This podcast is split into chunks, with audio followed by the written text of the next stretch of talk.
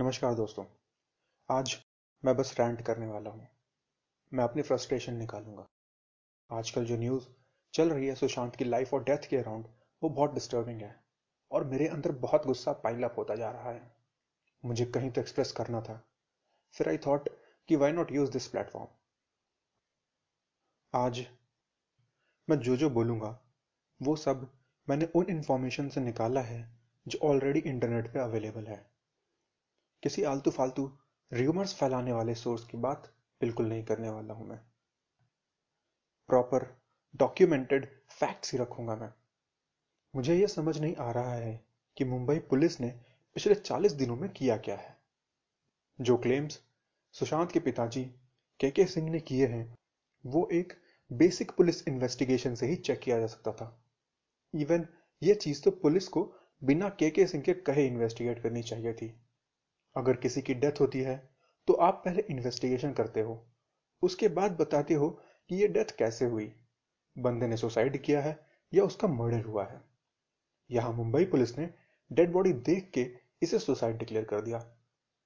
दो घंटे के अंदर डिप्रेशन की बात हर तरफ फैला दी गई। चलो माना सुशांत को डिप्रेशन था, उसके बाद भी ये सवाल नहीं बनता क्या, ऐसा क्या हुआ उसके साथ जिसने उसे डिप्रेशन में धकेल दिया।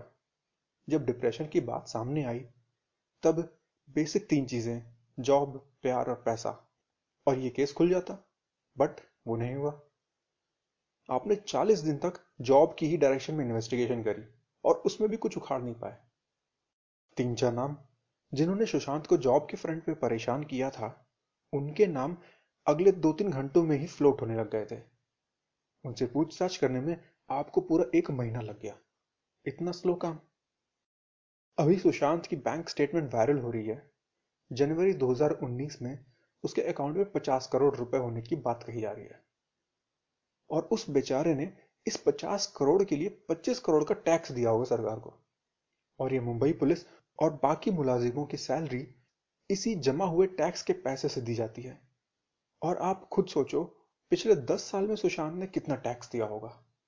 डोंट यू थिंक कि वो एटलीस्ट फेयर इन्वेस्टिगेशन और ट्रायल डिजर्व करता है। सुशांत ने लाइफ में सब कुछ अकॉर्डिंग टू बुक किया। उसने कुछ भी ऐसा नहीं किया जो लॉ के अगेंस्ट हो। एक ईमानदार नागरिक के साथ ऐसा करोगे तुम लोग? मुंबई पुलिस इतनी इनकॉम्पिटेंट है। पटना में के के सिंह ने एफ आई आर करी। बिहार पुलिस मुंबई गई इन्वेस्टिगेशन करने। वहां they are travelling in auto for investigation. Auto में वो इधर उधर जाते हैं यार पूछताछ करने के लिए। यही है मुंबई पुलिस का मैनेजमेंट। मतलब मुंबई पुलिस को या तो पता ही नहीं है कि इन्वेस्टिगेशन और दूसरे स्टेट की पुलिस टीम के साथ मिलके कैसे काम करना है, या फिर वो ऐसा करना नहीं चाहते।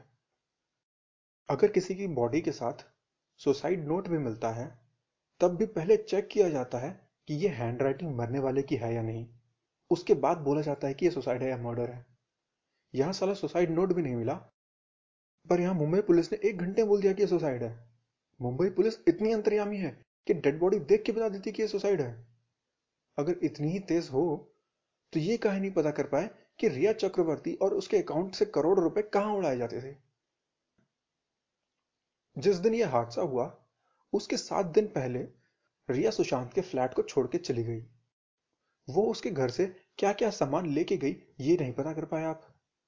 वो जब गई थी तो वो दो बड़े सूटकेस भर के सामान लेके गई थी। आपने इसकी कभी छानबीन की? और ये रिया चक्रवर्ती, इसके बारे में तो क्या ही कहूं। सबसे बड़े शर्म की बात ये है कि इसका बाप आर्मी में ऑफिसर था। तुमको पैसे का इतना लालच है कि किसी इंसान को मेंटली खत्म कर दिया।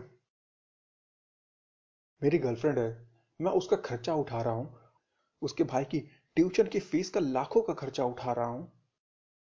मैं ही उसके बाप, भाई और उसके नाम से बिजनेस खोल रहा हूं। मैं ही तुम्हारी फैमिली के फॉरेन ट्रिप का खर्चा उठा रहा हूं और साला बदले में मुझे ही पागल करने की दवा दे रहे हो। इंसानियत नाम की चीज बची है या नहीं? और मुझे इसमें कोई शक नहीं है कि रिया और उसके परिवार वालों ने ही सुशांत को मेंटली डिस्ट्रॉय किया है ताकि उसके पैसों पर ऐश कर सके। सुशांत की पहले की फिल्मों की प्रमोशंस के फंक्शन देखो आप, इंटरव्यू देखो, कितना एनर्जेटिक लगता था। राब्ता मूवी के इंटरव्यूज देखो, वो और कृति सेनन प्रमोशनल इवेंट में कितना एंजॉय करते थे, हंसते खेलते हुए काम होता था। ये मूवी बॉक्स ऑफिस पे फ्लॉप थी, पर फिर भी दोनों खुश थे, कोई टेंशन नहीं, दोनों अपने अपने आगे काम में लग गए। वहीं पिछले साल आई छिछोरे के प्रमोशन देखो, सुशांत की एनर्जी मिसिंग थी। इवन मूवी हिट होने के बाद की पार्टी भी सुशांत ने नहीं अटेंड करी थी। अब रिया के वीडियो निकल के आ रहे हैं जिसमें वो मजाक करते हुए बोल रही है कि मैं तो ताई हूं, ताई मतलब गॉड मदर, सब कंट्रोल कर लेती हूं। ऐसे एक्सप्लेन कर रही है जैसे ताई बनना बहुत पावरफुल बात है। वाह यार, कोई पावर के फील और पैसे के लिए किसी की लाइफ के साथ खेल सकता है। ब्लैक मैजिक, साला क्या क्या नहीं सुनने को मिला इस केस में। डेढ़ साल तक तुम लोग यार किसी के दिमाग से खेलते रहे, उसको बोलते रहे तुम्हारे फ्लैट में भूत है, तुम अजीब अजीब बातें करते हो। अबे वो साइंटिस्ट दिमाग था, उसकी बात तुम्हारे समझ के बाहर की थी, तो उसमें उसकी क्या गलती। वो अजीब बात करता है, तुमको नहीं चाहिए वैसा तो ब्रेकअप करते और आगे बढ़ो। ये क्या तरीका है कि तुम ही उसके डॉक्टर बन जाओ, दिमाग की दवा दोगे। फिजिक्स एस्ट्रोफिजिक्स की बातें तुम लोगों को अजीब लगती रही होंगी, ये तो मैं मान सकता हूं, क्योंकि तुम्हारा दिमाग तो ब्लैक मैजिक से भरा पड़ा है। एंड आपको बता दूं कि ब्लैक मैजिक और कुछ नहीं, किसी के दिमाग को तोड़ना या उसके कॉन्फिडेंस को तोड़ने के लिए जानबूझकर किया गया काम है। इसमें प्रॉपर तरीके से सामने वाले के दिमाग में कुछ चीज भर दी जाती है, उसकी खुद की सोचने और समझने की शक्ति कमजोर कर दी जाती है। अब इसे आप ब्लैक मैजिक बोल सकते हो या ब्रेन वॉश। ये जो टेररिस्ट बनाए जाते हैं उनका सालों तक मजहब और जिहाद के नाम पर दिमाग खाली किया जाता है। और आपने खुद ही सुना होगा कि अच्छे खासे पढ़े लिखे बंदे, computer science engineer, mechanical engineer, civil engineer, school के प्रिंसिपल भी आतंकवादी बन जाते हैं। वो सारा ब्रेन वॉश का प्रोसेस एक तरह का काला जादू ही है। आपको दुनिया से काट देंगे, किसी जंगल में ले जाकर ट्रेनर के साथ रखेंगे, जो मजहबी बातों की पट्टी पढ़ाते हैं, तुम्हारे अंदर गुस्सा भरते हैं। वैसे ही सुशांत को रिया और उसके परिवार वालों ने अकेला कर दिया, उसका पर्सनल स्टाफ इन लोगों ने सिलेक्ट किया, उसे अपने पिताजी और बहनों से बात नहीं करने दी, सब प्लान था। इतना सब कुछ हुआ सुशांत के साथ और इसकी भनक तक न लगी मुंबई पुलिस को चालीस दिन की इन्वेस्टिगेशन में। यह बहुत सीरियस सवाल है मुंबई पुलिस की इंटेंशंस पर। अभी रिया चक्रवर्ती ने एक वीडियो अपलोड किया है जिसमें वो बोल रही है कि मेरे बारे में डिजिटल मीडिया पे बहुत कुछ बोला जा रहा है, पर मैं अपने लॉयर के सजेशंस पर इस पे कुछ नहीं बोलूंगी। वाह भाई, रॉकस्टार मूवी का वो सीन याद आ गया। पीयूष मिश्रा का कैरेक्टर मीडिया को बोलता है नो कमेंट्स। मीडिया पूछती है कि आपने खुद ही मीडिया को बुलाया और आप बोल रहे हैं नो कमेंट्स। इस पे उसका जवाब होता है मुझे बस इतना ही कहना है कि नो कमेंट्स। ऐसा ही कुछ है रिया का नया वीडियो। इन सब में एक बहुत सही चीज हुई है कि एस एस आर के पिताजी ने एफ आई आर पटना में करी है, जिससे अब बिहार सरकार के पास भी पावर है कि वो इस केस को सी बी आई को सौंप सके। बिहार पुलिस की जो टीम मुंबई गई है, जब वो वापस आकर अपनी रिपोर्ट देगी तो मुझे लगता है कि उसके बाद रिया के खिलाफ का ये केस बिहार सरकार सी बी आई को सौंप देगी। अब शायद ये ज्यादा हो गया आज मेरा, तो आज का रैंट अब यहीं खत्म करते हैं।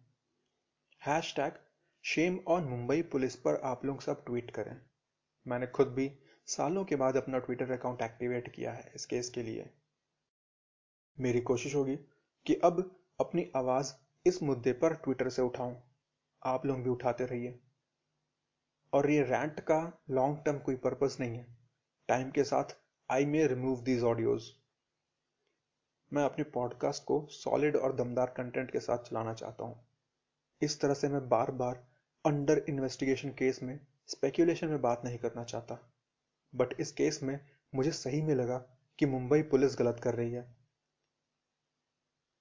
अभी कुछ ही दिन पहले मुंबई की जनता मुंबई पुलिस के एम्बलम का लोगो लगाकर कोविड सिचुएशन में उनके वर्क को अप्रिशिएट कर रही थी, तो अब उनका हक बनता है कि वो इनसे सवाल पूछ सके।